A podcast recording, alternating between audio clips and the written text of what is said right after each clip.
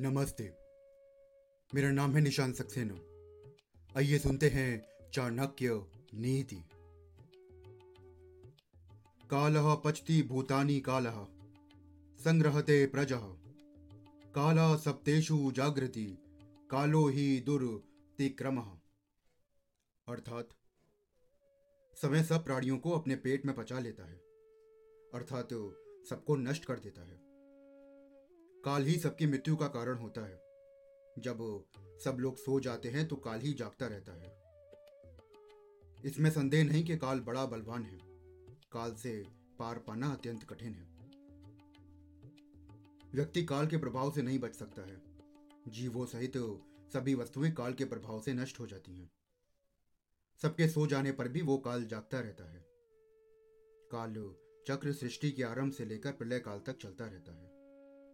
ये कभी भी नहीं रुकता। और जो उसकी उपेक्षा करता है, काल उसे पीछे छोड़कर आगे निकल जाता है। यहाँ काल का अर्थ समय है। काल हम सबके साथ ऐसे खेलता है, जैसे शिकार बने चूहे के साथ बिल्ली क्रीड़ा करती है। इसलिए समय का हमेशा सदुपयोग करें।